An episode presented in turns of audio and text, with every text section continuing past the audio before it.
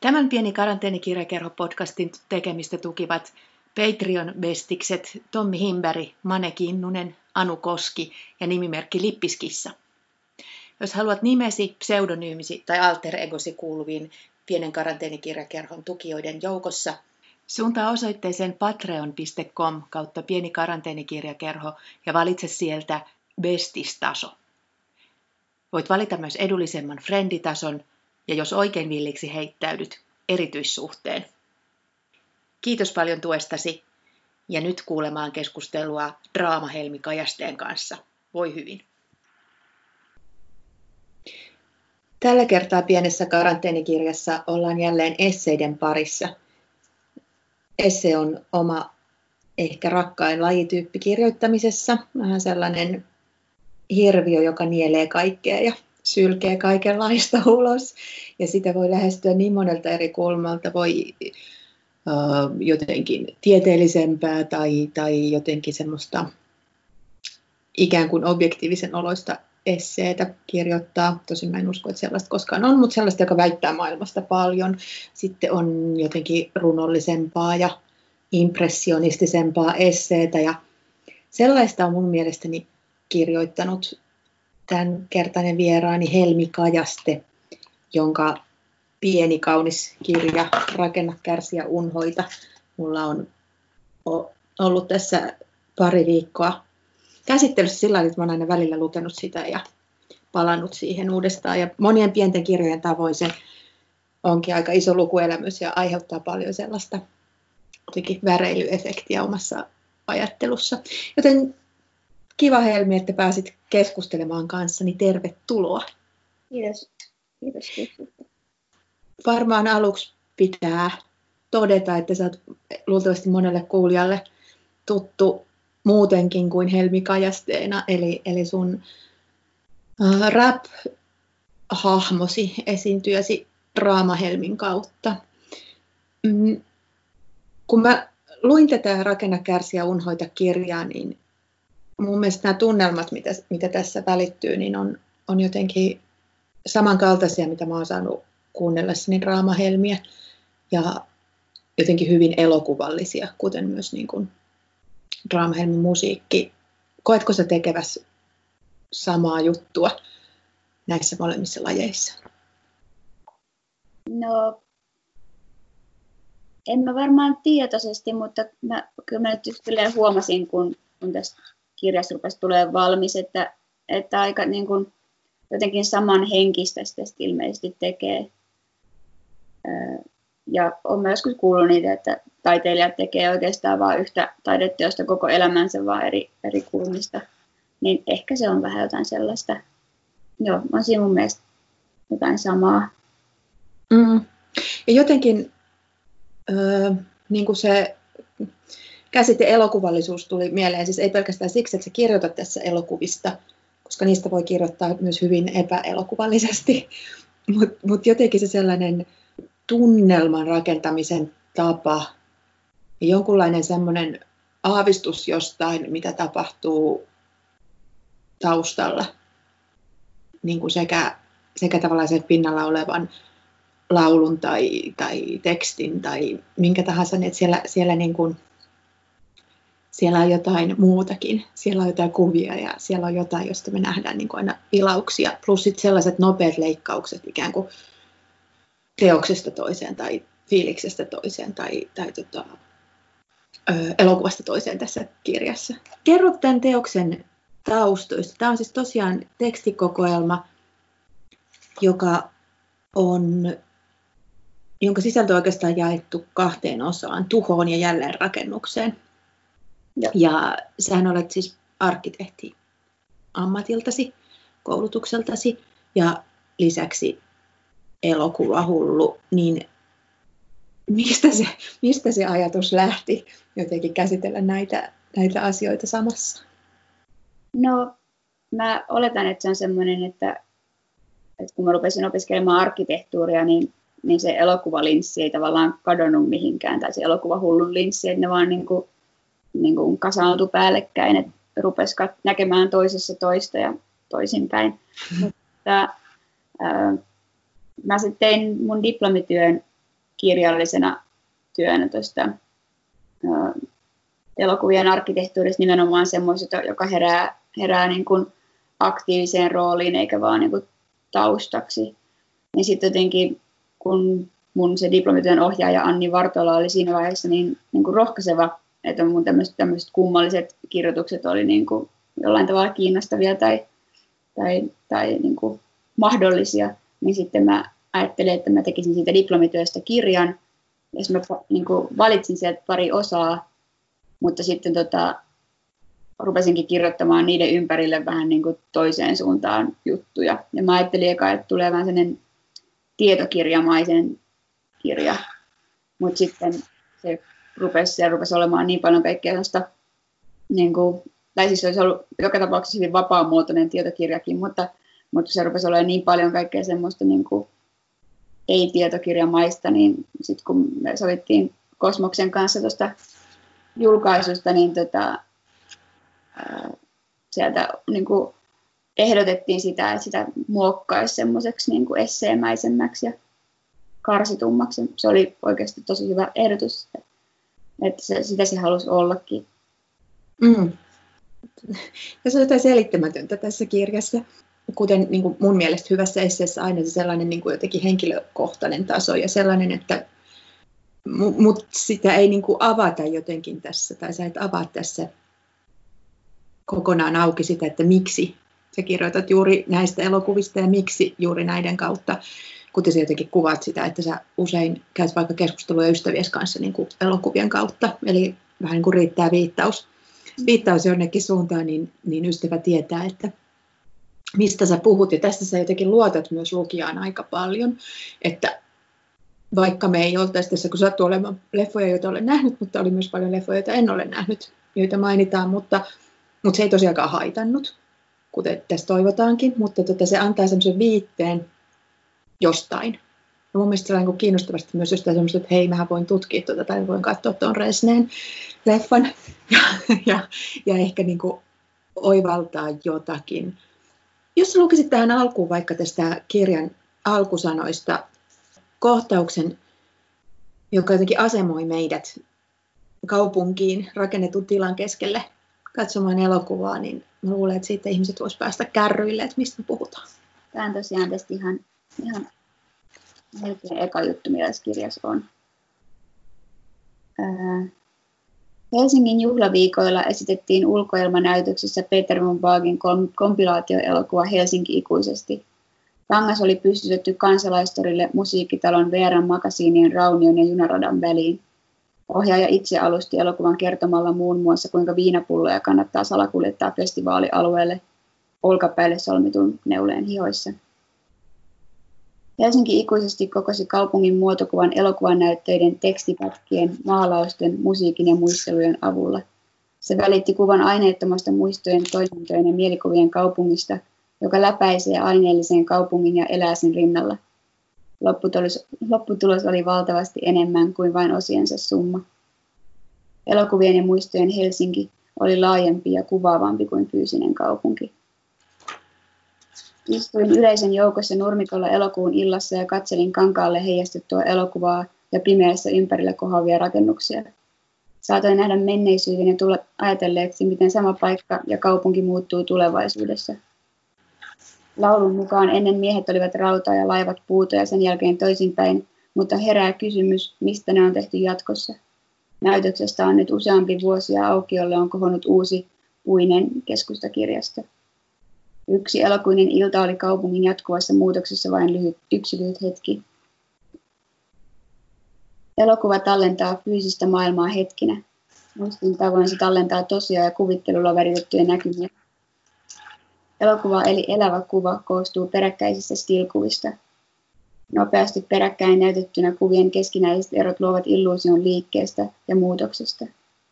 Elokuvan ihme on tuo yksittäisten kuolleiden kuvien välisten pienten erojen luoma elämän illuusio. Kuvien muutoksesta syntyy elämää. Se on kuitenkin myös aina mennyttä.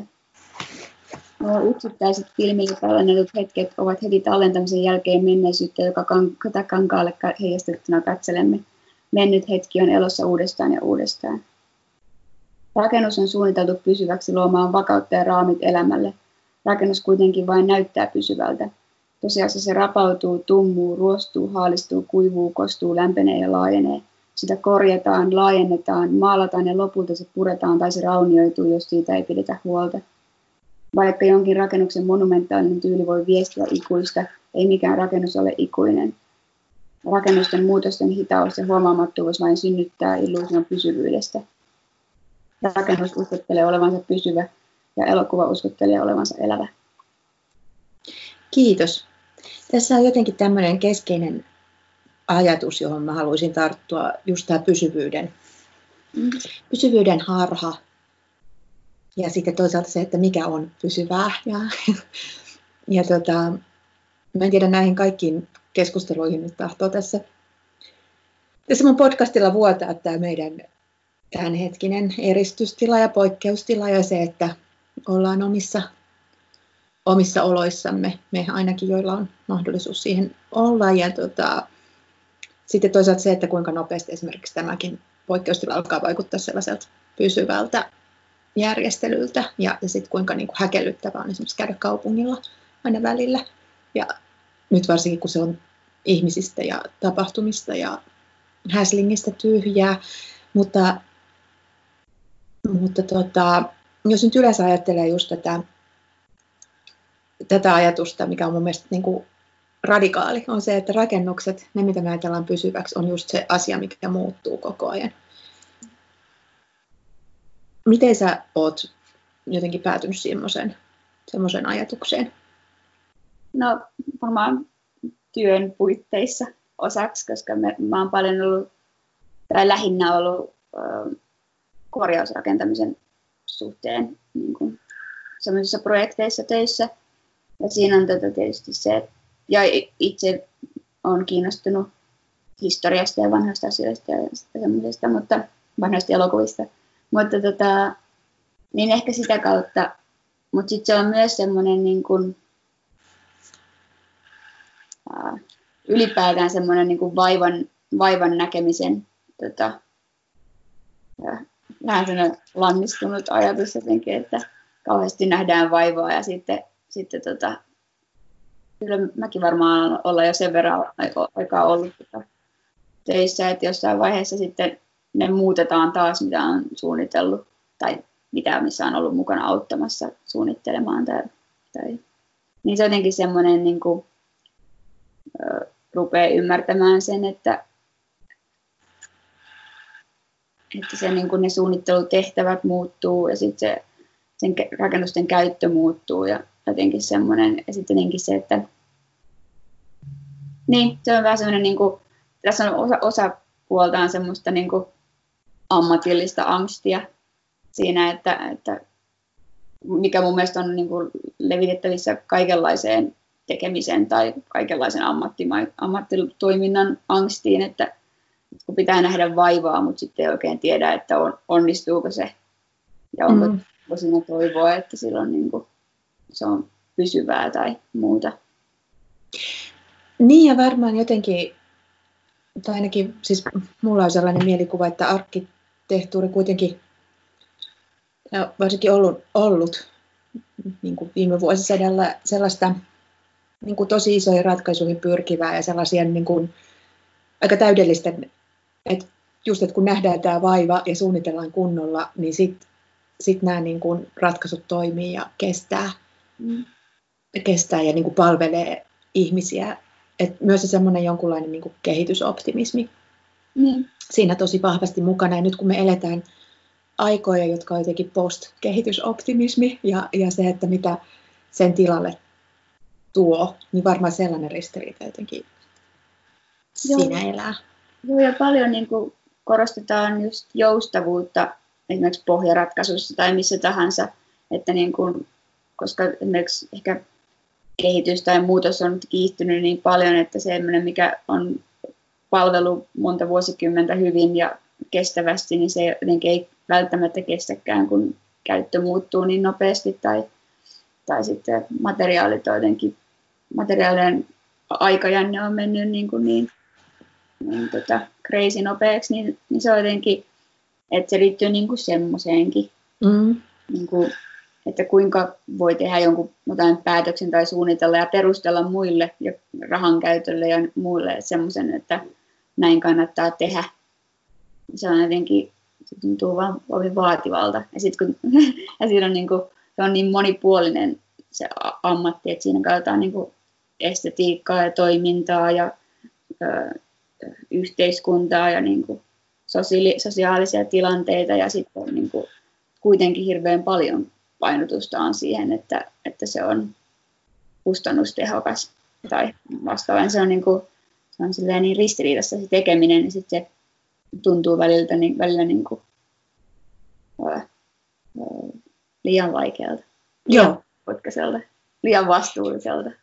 Joo, joo. Ja sitten varmaan ää, voi olla, että just täältä niin kuin meidän niin kuin ympäröivästä yhteiskunnasta arkkitehdeille ja niin kuin tulevat ajatukset on just sitä, että kaiken pitää olla muunneltavissa ja jotenkin ottaa se muunneltavuus just jo siinä niin kuin perusratkaisussa huomioon. Vaikka sitten taas toisaalta, jos ajattelee niin kuin oikeasti vanhoja rakennuksia, jotka on edelleen käytössä, niin vaikka niitä ei ole tehty niin kuin helposti jotenkin muunneltaviksi, vaan niissä on niin kuin hyvinkin järeitä ratkaisuja, niin, niin tota, kuitenkin se muuntelu yleensä tapahtuu siellä jotenkin siinä sisällä. Ihmiset tuntuu viihtyvän niissä niin paljon, että ne niin. sietää jotain, myös jotain. Se tuo niin kuin luonnetta. Ja, ja... Niin. niin. mä, mä helposti rupean niin kuin just näkemään se, että, että, että onko niin kuin, luonne sitä, että on jotain pysyvää, joka, jota ei voi sitten joust, jossa ei voi joustaa. Ja sitten toisaalta mm-hmm. se on niin kuin oppimista, että osaa joustaa ja muokkautua tai... Mm.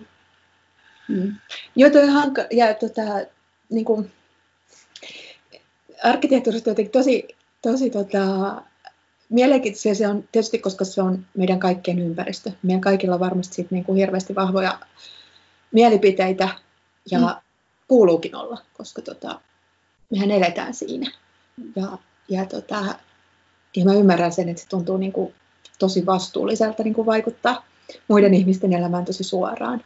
Mutta sitten taas toisaalta niin kuin, just ne semmoiset jotenkin nostalgian ja tehokkuuden ristipaineet ja kaikki sellainen, niin mä alan oivaltaa niin kuin jotenkin taas enemmän tästä kirjastakin tämän, tämän keskustelun myötä.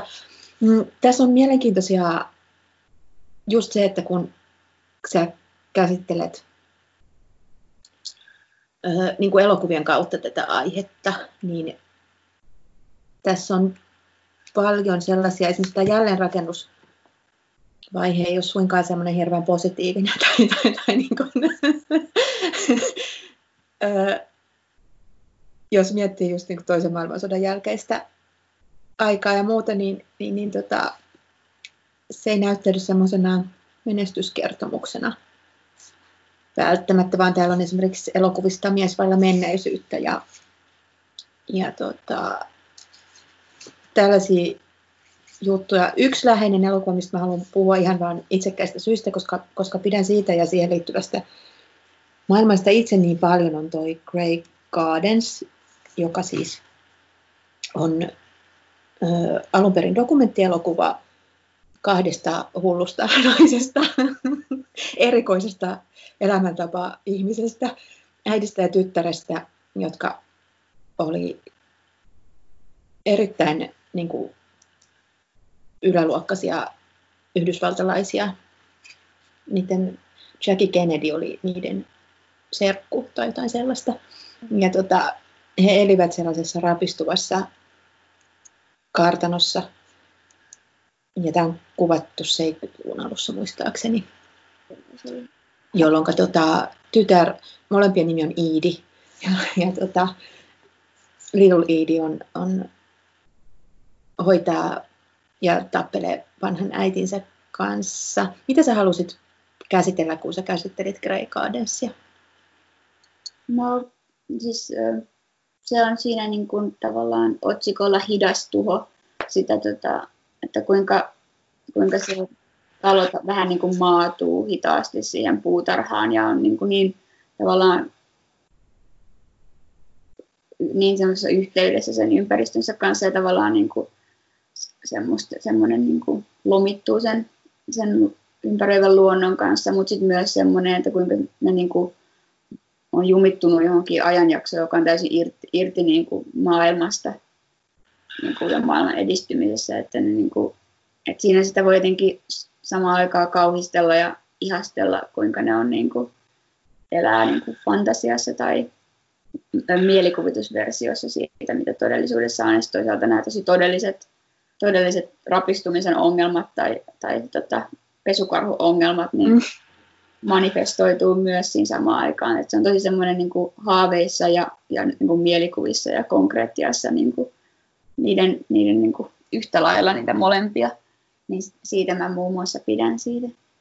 Joo, se on sellainen äh, Vivian Livingsin sanoin hullu Amalia, kamalia, tansseja, tanssii tyylinen elokuva, jossa eletään niin kuin...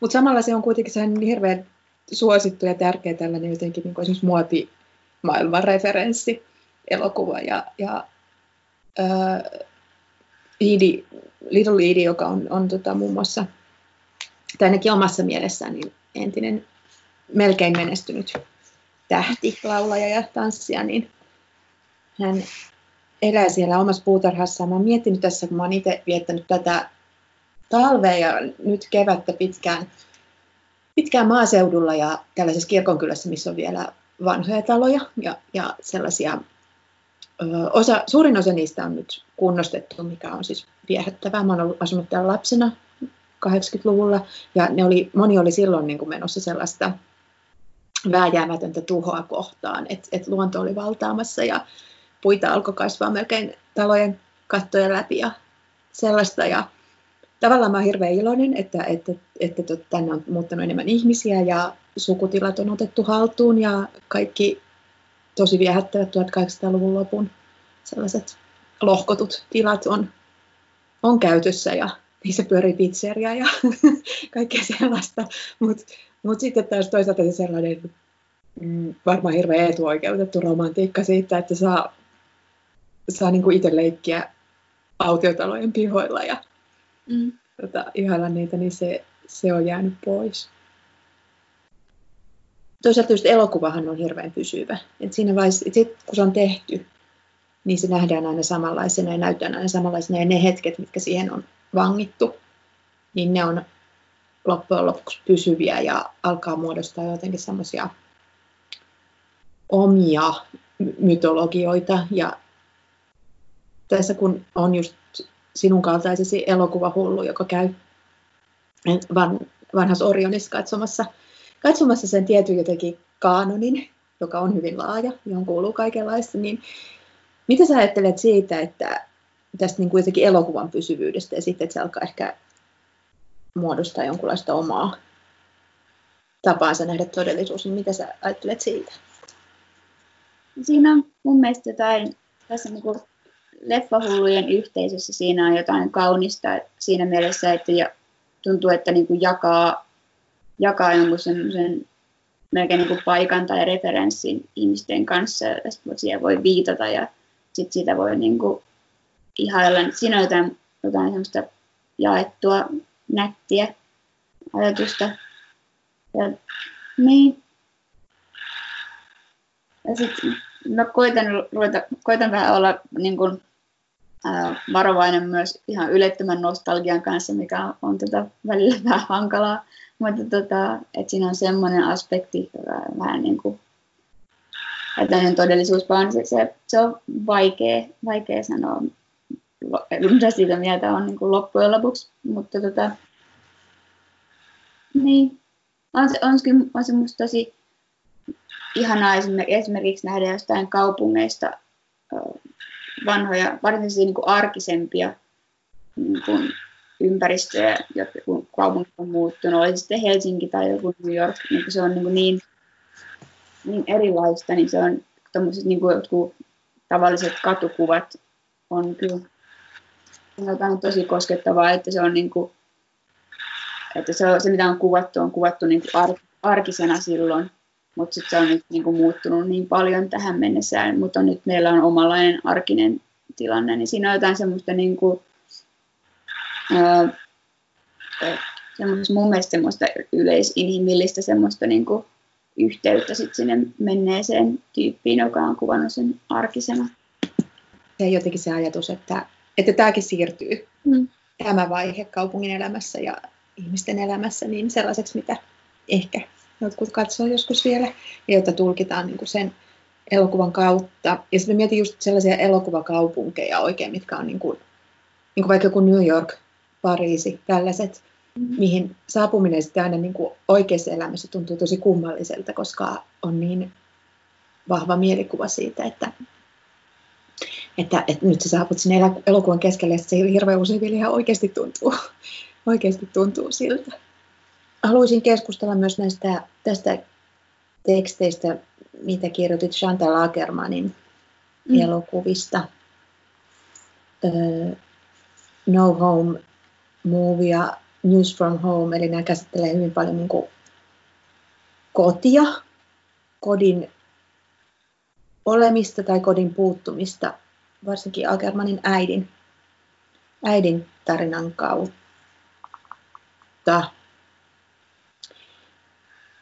Täällä on tällainen ihana kuvaus. Nukahtelin koko elokuvan läpi lyhyissä pätkissä, mutta se ei haitannut. Se melkein kuului asiaan. Katselin 40 vuoden takaista arkea ja samastuin sen arkisuuteen. Niin nämä on jänniä tämmöiset muistot myös, kun ne on siinä niin kuin, toi oli tosi arkinen hetki, kun mä menin katsoa sen, että se oli vaan se, että no nyt mä menen nyt vaan katsoa jotain. Tai no, kyllä mä varmaan olin miettinyt, että mä haluaisin nähdä sen muutenkin, mutta, mutta jotenkin on viehättäviä tämmöiset jotkut yllättävät leffassa käyntikokemukset tai muistot, miten se voi tiivistyä johonkin sen mielikuvaan. Ja siellä oli mun mielestä just niinku yksi tai kaksi tyyppiä siellä yleisössä mun lisäksi. Ja se toi, yksi niistä oli niinku tuttava ja sitten se sanoi, että sekin oli nukahdellut ja sekin oli ihan niinku pain sen kanssa, että se oli jotenkin. Se, on, se News from Home on tosi, tosi, tosi jotenkin niin kuin, jos, jos riehaantuu, niin sanoo, että lyyrinen leffa, että se on semmoinen semmoisesta yhteydestä, kun se lukee niitä äidin, äidiltään saamia kirjeitä tai äidin lähettämiä kirjeitä kotoa.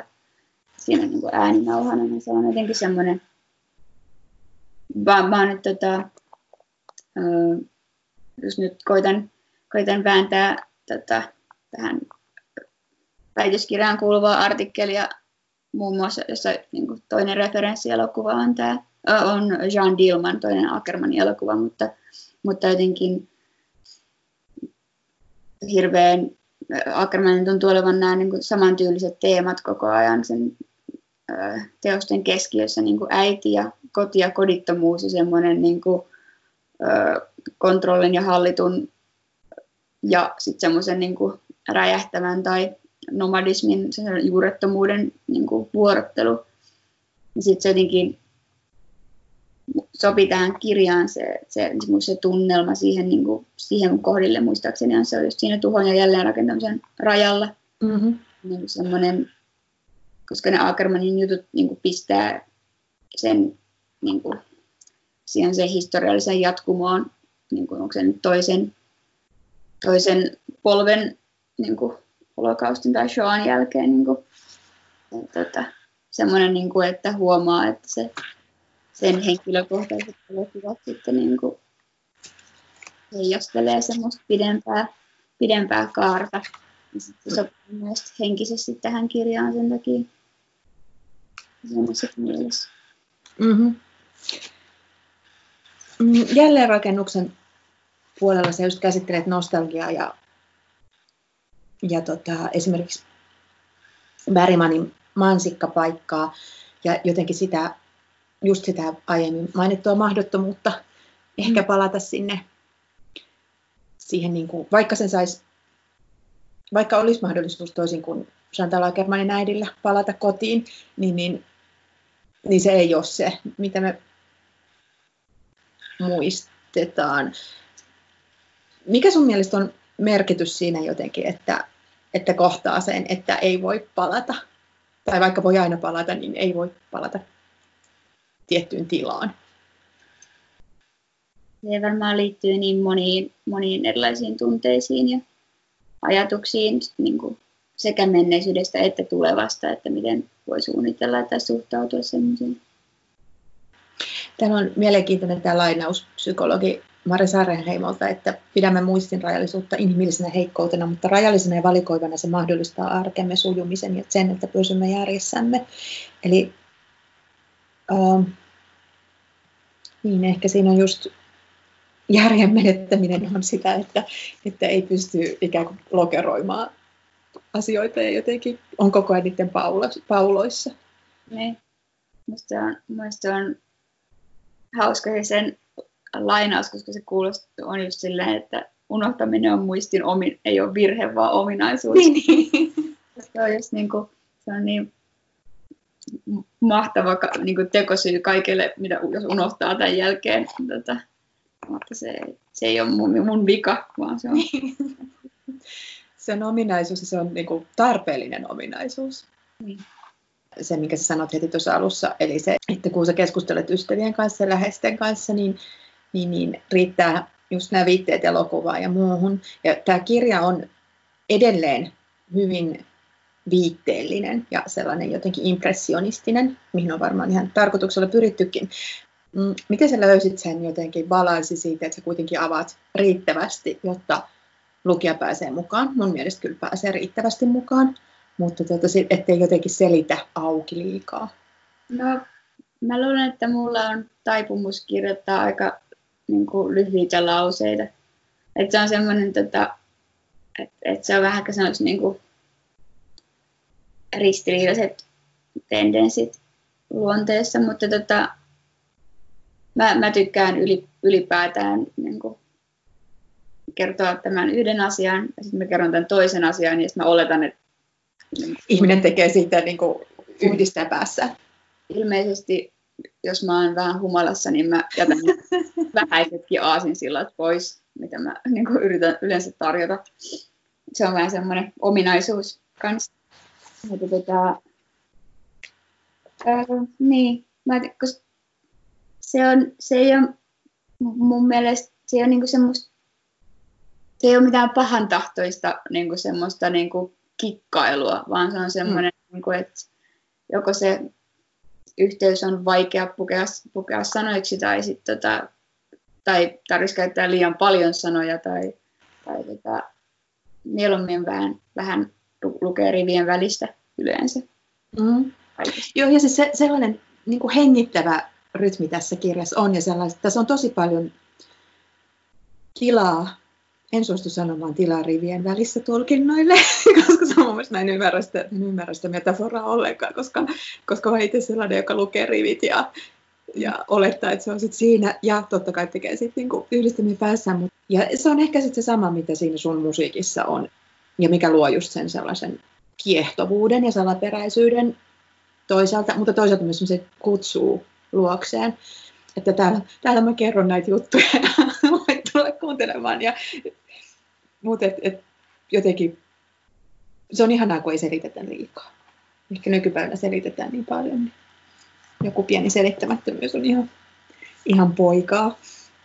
Tuota, tää, tää kuinka, kuinka hyvä juttu se on nyt, kun pitää ruveta kirjoittaa tieteellistä tekstiä. siinä, siinä saa selittää. Tai no. joutuu selittämään luultavasti vähän enemmän. Kaikki termit auki. Mutta toisaalta mä luulen, että olisi ihan mielenkiintoista kuulla tai lukea myös, myös se sun tieteellinen versio ikään kuin tästä samasta aihepiiristä, koska, tota, koska tota, mä luulen, että tässä on, tässä on hyvin paljon aineista kyllä siihen. Mutta, mutta se on ihan että voi tehdä monen, molemman, molemman tyyppisiä tekstejä. Täällähän on myös siis kuvitus, sun tekemä kuvitus, joka tota, on aika paljon varmaankin näitä elokuvakohtauksia ja sitten, sitten piirroksia arkkitehtuurisista asioista, joita käsittelet. Onko tämä nyt sellaista, mitä on nähtävissä tuolla Oksasen katu 11, kun sun näyttely avautuu? Uh, joo, osa näistä piirustuksista on siellä. Ja sitten on pari, jota, jotka ei ollut tässä kirjassa, jota mä tiesin niin kuin asioista, jotka jäi ulkopuolelle tai muuta. Ja sitten, tota, sitten mä oon tässä korona-aikana askarrellut pienoismalleja, joita sinne Ihanaa.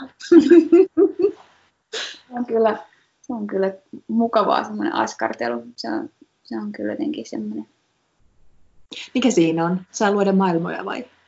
Mä, siis varmaan sitäkin, mutta se on semmoista niin kuin, no konkreettista, kun on niin paljon nyt tässä tilanteessa ruudulla ja kirjoittaa ja muuta, niin se on kiva, kivan konkreettista. Ja sitten se on myös semmoista jollain tavalla, no siis kädenjälki on myös niin kuin tosi käppästä, koska mä en ole mikään hirveän hyvä pienoismallin tekijä.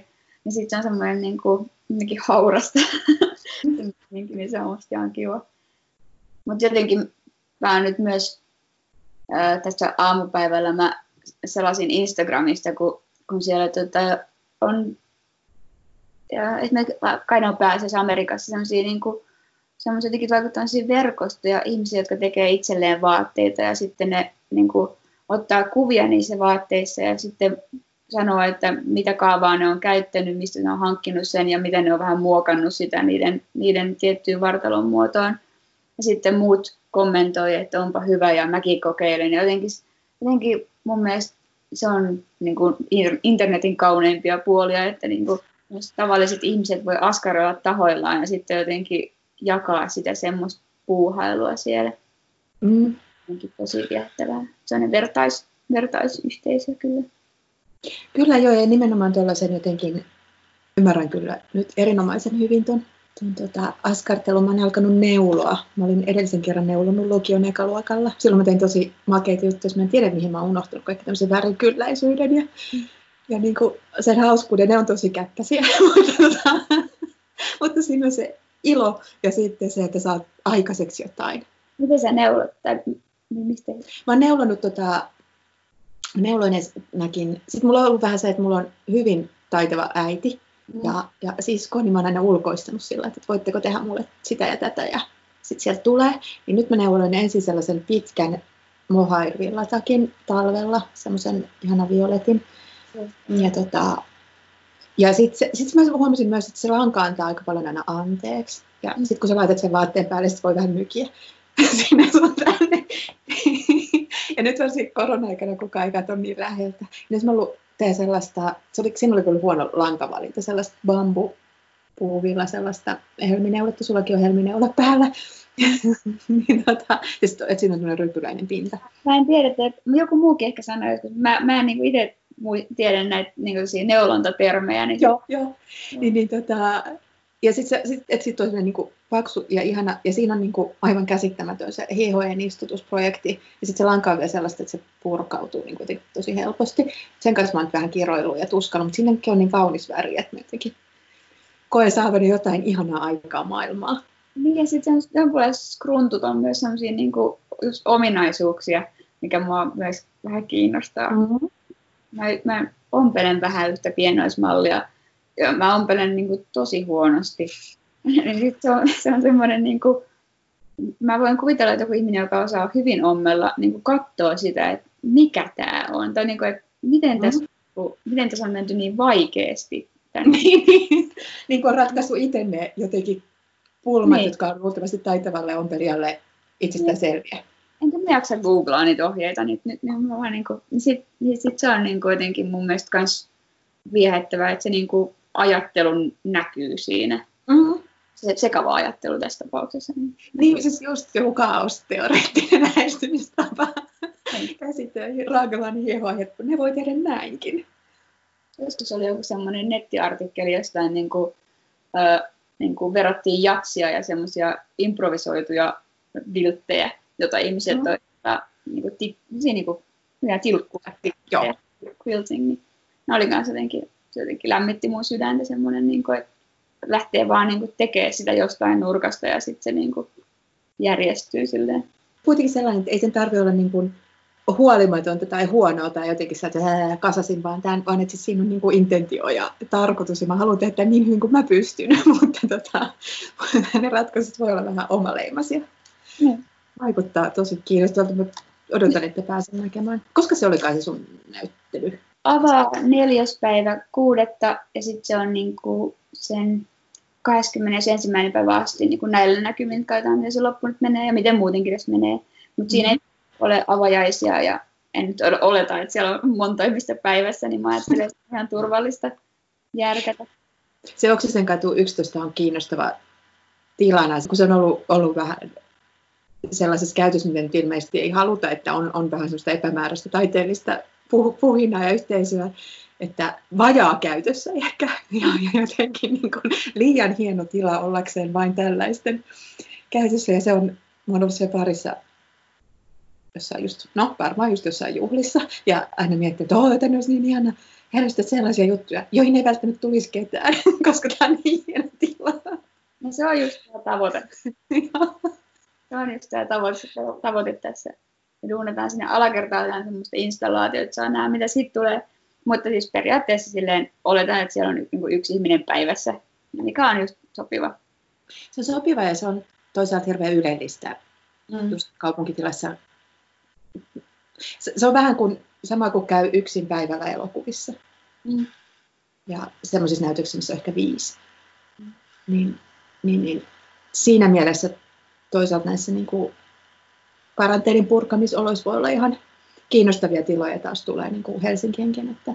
Joo, toivoo, täytyy toivoa, että nyt kesällä olisi kaikki sellaisia, niin kuin, kun nämä isot hommat peruuntuu, että olisi tämmöisiä pieniä menoja, mihin voi niin kuin rajallinen määrä ihmisiä mennä niin kuin hyvillä väleillä ja silleen turvallisesti ja mukavasti. Mm. Täytyy toivoa, että semmoista ruohonjuuri-asiaa rupeaa puskee. Mm. Mm. Niin tavallaan kriisissä on aina myös mahdollisuus ja tällainen jälleenrakentamisen mm. idea. Tai se, se että niin semmoisen välitilojen mm. käyttäminen. Niin. Mm. Hei, kiitos Helmi Kajasta suuresti tästä keskustelusta. Mä luulen, että tämä heijasteli vähän niitä tunnelmia, mitä tästä rakenna, kärsi ja unhoitavuuden käymisestä tulee. Kiitos sulle paljon.